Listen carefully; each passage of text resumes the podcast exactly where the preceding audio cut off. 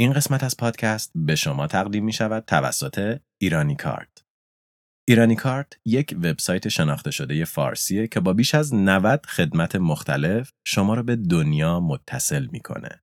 با کمک ایرانی کارت شما می‌تونید از وبسایت آمازون خرید کنید، پرداخت های ارزی خودتون رو به راحتی انجام بدین و حتی اکانت اسپاتیفای خودتون رو با کمکش ارتقا بدین و از شر تبلیغ های بین پادکستی به جز این یکی خلاص بشین. برای کسب اطلاعات بیشتر می‌تونید به وبسایت ایرانی کارت مراجعه یا تا انتهای این قسمت صبر کنید.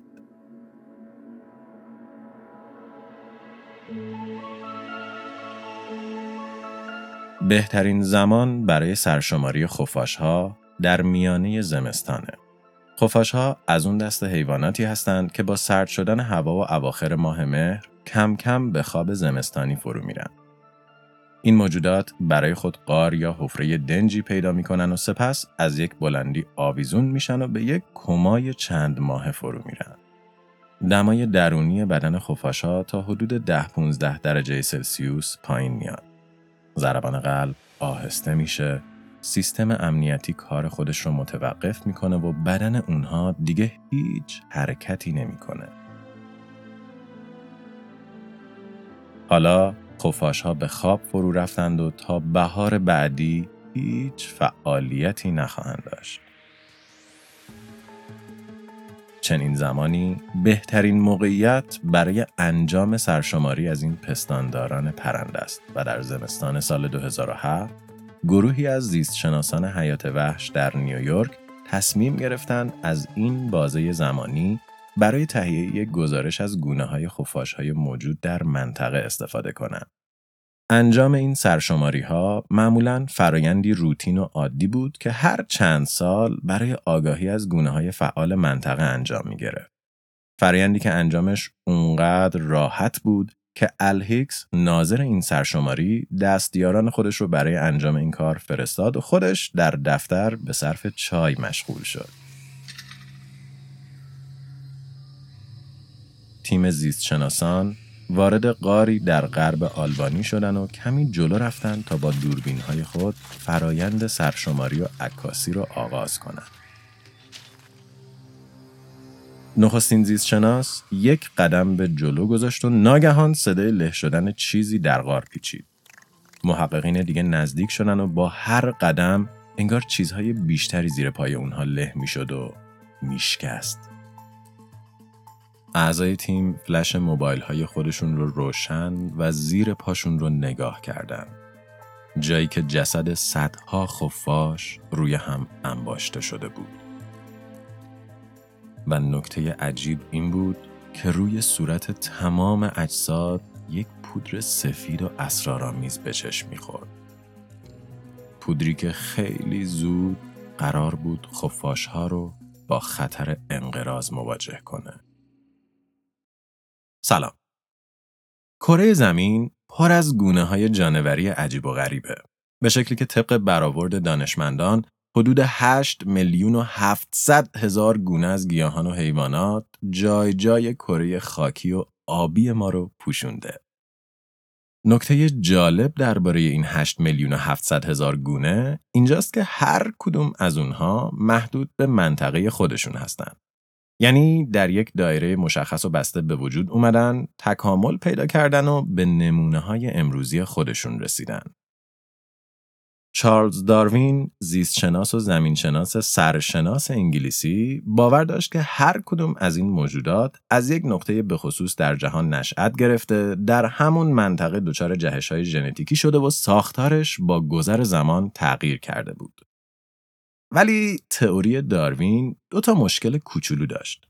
یکی اینکه اگه هر موجودی در یک منطقه به خصوص دچار تغییر شده پس تکلیف موجوداتی که مسیرشون به نحوی به جزایر دور افتاده مثل گالاپاگوس رسیده بود چی می‌شد و مشکل دوم و بزرگتر اینکه شباهت ساختاری در فسیل هایی که در آفریقا پیدا می شدن با فسیل های آمریکای جنوبی چطور توجیه می شد.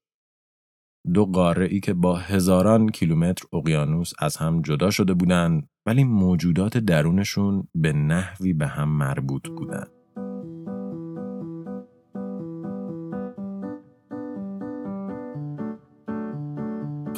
در اوایل قرن بیستم یک هواشناس آلمانی به اسم آلفرد وگنر راه حلی برای تضاد تئوری داروین و شواهد یافته شده از دنیای واقعی ارائه کرد. وگنر با خودش گفت داروین در تحلیل خودش اشتباه نکرده. یعنی واقعا هر گونه جانوری از یک منطقه بخصوص شکل گرفته ولی با گذر زمان اون منطقه بخصوص از هم پاشیده و بخش های مختلفش از هم فاصله گرفته. یعنی قاره آفریقا و آمریکای جنوبی در ابتدا دو قاره متفاوت نبودن. به خاطر همین موجودات درونش یکی بوده. اما با دور شدن قاره ها از همدیگه مسیر تحول گونه های جانوری هم عوض شده و حیوانات قاره آفریقا و آمریکای جنوبی با وجود اینکه سرمنشئی مشابه داشتن اما مسیرهای متفاوتی رو برای جهش های ژنتیکی انتخاب کردند. با گذر زمان این تفاوتها اونقدر زیاد شد که حیوانات یا حشراتی که هزار سال قبل هیچ تفاوتی با هم نداشتند حالا به گونه های کاملا متفاوتی تبدیل شده بودند. یا حتی مناطقی مثل آمریکای جنوبی، آفریقا و استرالیا با وجود های اقلیمی میزبان حشرات، حیوانات و گیاهانی بودند که در هیچ کدوم از دو قاره دیگه نمونه های مشابه اونها یافت نمیشه. و خب وقتی کمی فکر کنیم می‌بینیم که چنین اتفاقی کاملا طبیعیه. حشره‌ای که در آفریقا زندگی می‌کنه با وجود اقلیم مشابهش با آمریکای جنوبی و استرالیا با فرصتهای بقا، تهدیدهای نابودی و رقبای متفاوتی سر و کار داره. پس هر جهش ژنتیکی و هر مرحله از فرگشت اون حشره رو برای بقا در اون منطقه و فقط همون منطقه آماده می‌کنه.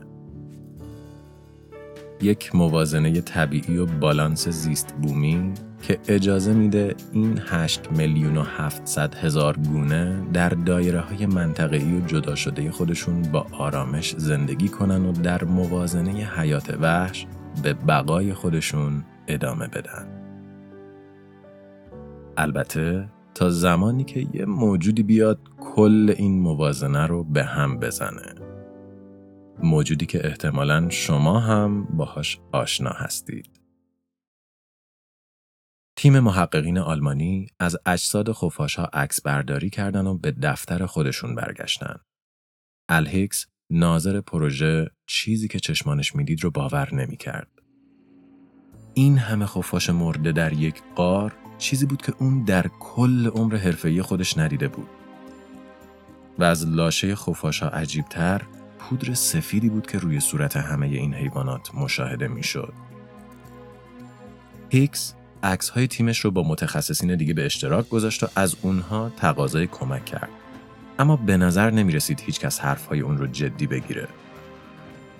حتی تعدادی از کارشناسان به شوخی از اون میپرسیدن که کی به خفاشای زیر نظر اون کوکائین فروخته و به همین راحتی یکی از بزرگترین مرگ های دست جمعی گروه های جانوری به فراموشی سپرده شد.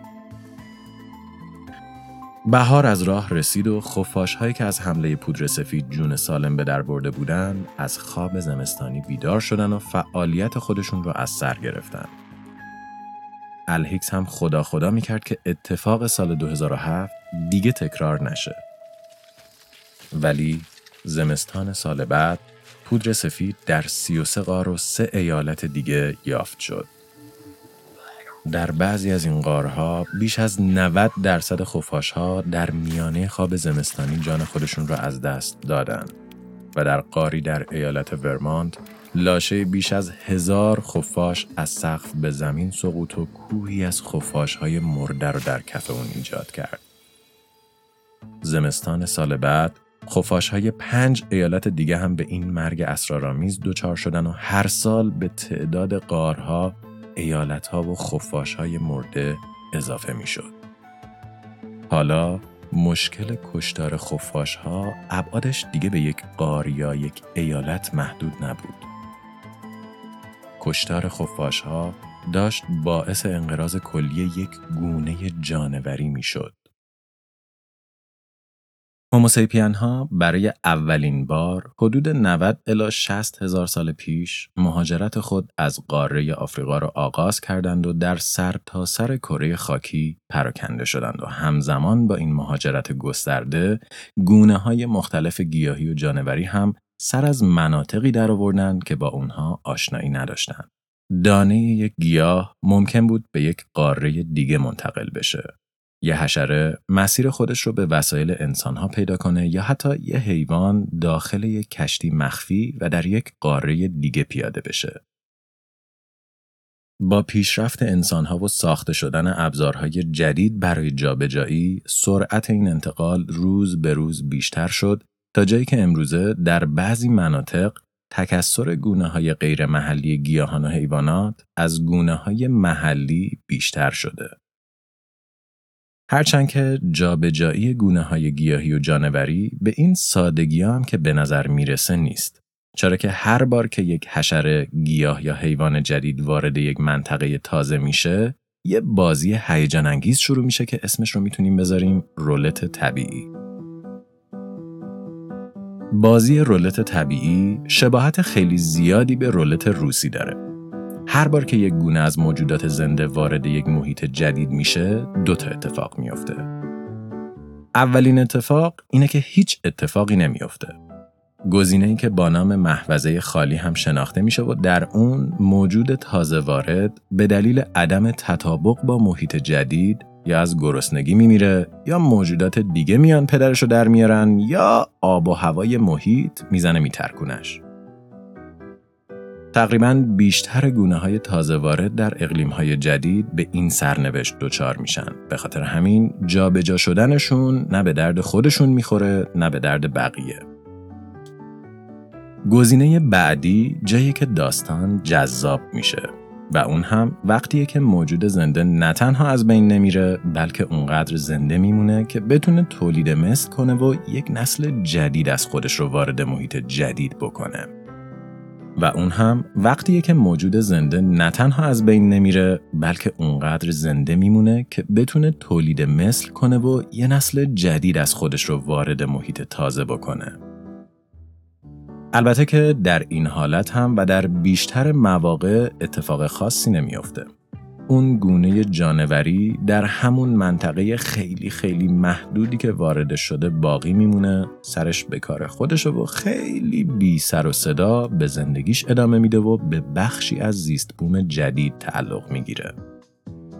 اما در بین همه این موجودات زنده بی سر و صدا و معصوم گروه خیلی محدودی یه مرحله مخفی دیگر رو طی می‌کنن و به پله سوم می‌رسن و شروع به پخش شدن می‌کنن. در قسمت جنگ های مورچه ای ما گفتیم که چطور مورچه های آرژانتینی در قرن 19 هم از آمریکای جنوبی به آمریکای شمالی مهاجرت کردند و به خاطر نبود رقیب جدی یکی از بزرگترین کلونی های حشرات در جهان رو تشکیل دادند.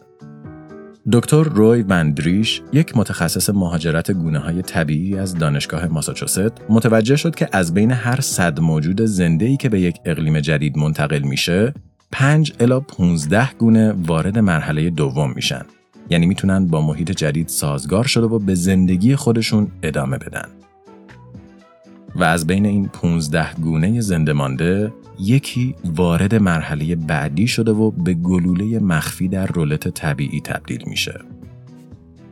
ولی چه چیزی باعث میشه که یک درصد از این موجودات زنده محیط جدید رو به اقلیم قبلی خودشون ترجیح بدن و نه تنها دووم بیارن بلکه از شانس بالاتری هم برای گسترش برخوردار بشن. خب یک دلیل بقا می‌تونه این باشه که با این جابجایی موجود زنده از کل رقبا و دشمنان طبیعی خودش فرار می‌کنه و وارد یک محیط جدید میشه.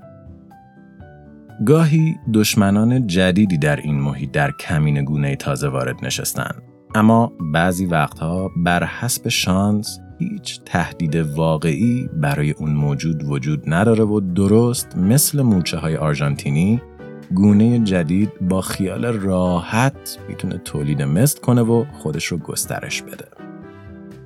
مثلا گیاه خونفام بنفش رو در نظر بگیرید. این گیاه در اقلیم اصلی خودش در اروپا دشمنان زیادی داره. سوسک های جنگلی خونفام، سرخورتومی های ریشه و گل خونفام تنها بعضی از تهدیدهایی هستند که رشد و گسترش این گیاه در اروپا رو محدود کردند. اما وقتی دانه های این گیاه به آمریکا رسید، هیچ کدوم از این دشمنان در محل جدید حضور نداشتند. به خاطر همین در مدت زمان کوتاهی خونفام بنفش به گیاه غالب کل بخشهای میان وست ویرجینیا و ایالت واشنگتن تبدیل شد و گسترش اون اونقدر زیاد شد که آمریکایی ها مجبور شدند به شکل مصنوعی دشمنان این گیاه رو وارد اقلیم کنند تا جلوی تکثیر خونفام بنفش رو بگیرن. یه دلیل دیگه برای رشد این گونه های مهاجم اینه که بعضی وقتها اونا می‌تونن یه گونه دیگر رو در اقلیم جدید پیدا کنن تا ازش سوء استفاده کنن. یه نمونه خوب از این موضوع رو شاید بشه مار قهوه‌ای درختی دونست. این مار مختص مناطقی مثل گینه نو و استرالیای شمالیه. اما در دهه 1940 و با کمک همین جابجایی های انسانی تونست خودش رو به منطقه گوام در اقیانوس آرام برسونه.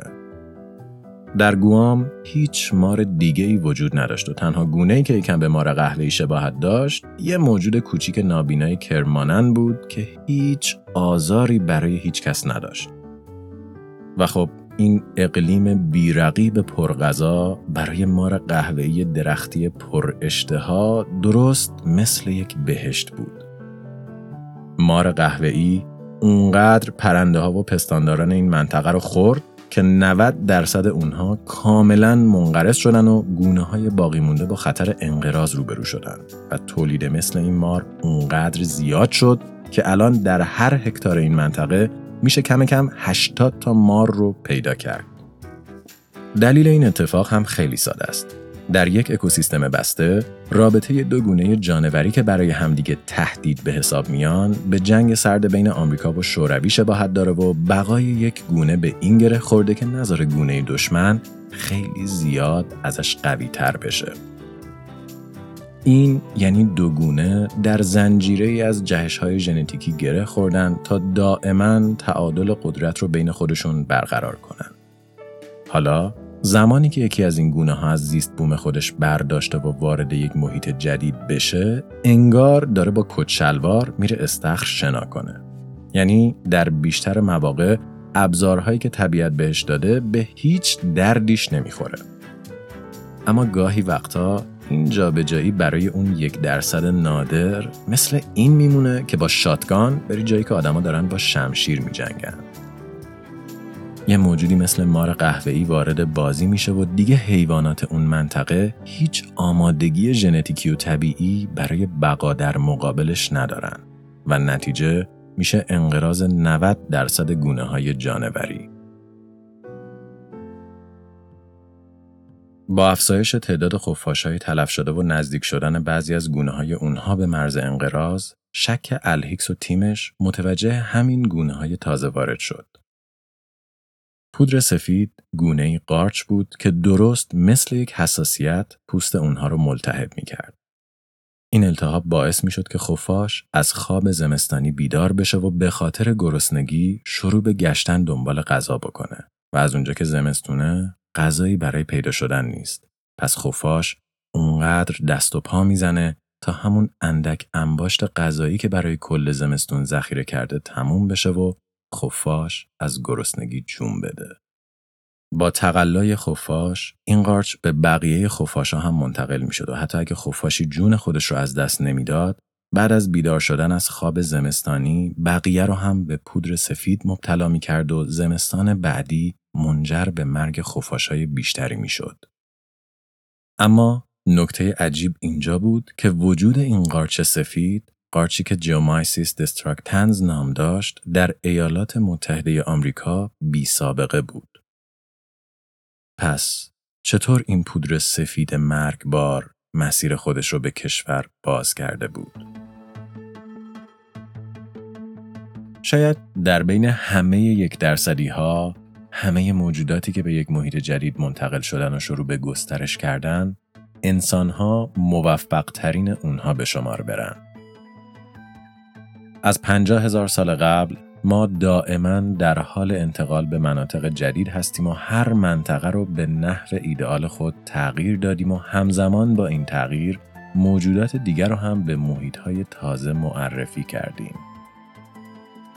زمانی که چارلز داروین داشت کتاب On the Origins of Species یا خاستگاه گونه ها رو منتشر می کرد، توماس آستین از ساکنین ویکتوریای استرالیا 13 خرگوش اروپایی رو در زمین های خودش رها کرد.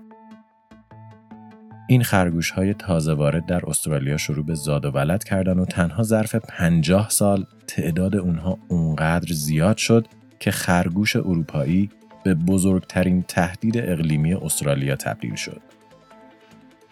خرگوش هایی که بی نهایت انعطاف پذیر بودن و برای بقا و زاد و ولد تنها به کمی چمن و کمی فضای باز احتیاج داشتند. دو عنصری که در استرالیا بی نهایت بود. دولت استرالیا از هر ابزار ممکن از پول دادن به شهروندان برای کشتن خرگوش ها تا سم و آتش و حتی ویروس های مهندسی شده استفاده کرد. اما مشکل خرگوش های اروپایی همچنان در استرالیا باقی است و این خرگوش ها حالا به بخشی جدایی ناپذیر از اقلیم جدید تبدیل شدند. و این موضوع تنها محدود به استرالیا نیست. همین حالا اگه شما از خونه یا محل کار خودتون بیرون برین و به اطراف نگاه کنید، احتمال دیدن گونه های خارجی از گونه های بومی بیشتره. روندی که با افزایش جابجایی ها روز به روز در حال افزایشه. طبق گزارش ها تنها در کالیفرنیا هر 60 روز یک گونه مهاجم جدید وارد خاک این ایالت میشه و وجود دیگر گونه ها رو تهدید می‌کنه. در حالی که مرگ و میر خفاش ها روز به روز در حال افزایش بود و الهیکس داشت تمام تلاش خودش رو می‌کرد تا علت ورود قارچ مرگبار رو پیدا کنه، یک قارشناس آماتور چندین عکس رو برای دانشمند آمریکایی ارسال کرد. عکس ها متعلق به سال 2006 بودند. یک سال قبل از اینکه هیکس با پودر سفید آشنا بشه و درون اونها قارشناس با تعدادی خفاش مواجه شده بود که با صورتی پودری به زمین سقوط کرده و جون خودشون را از دست داده بودند. مکان عکس ها یک قار در حفره هو بود. مکانی توریستی که سالیانه مقصد هزاران گردشگریه که برای کشف اسرار زیرزمینی به اون سر می‌زنن.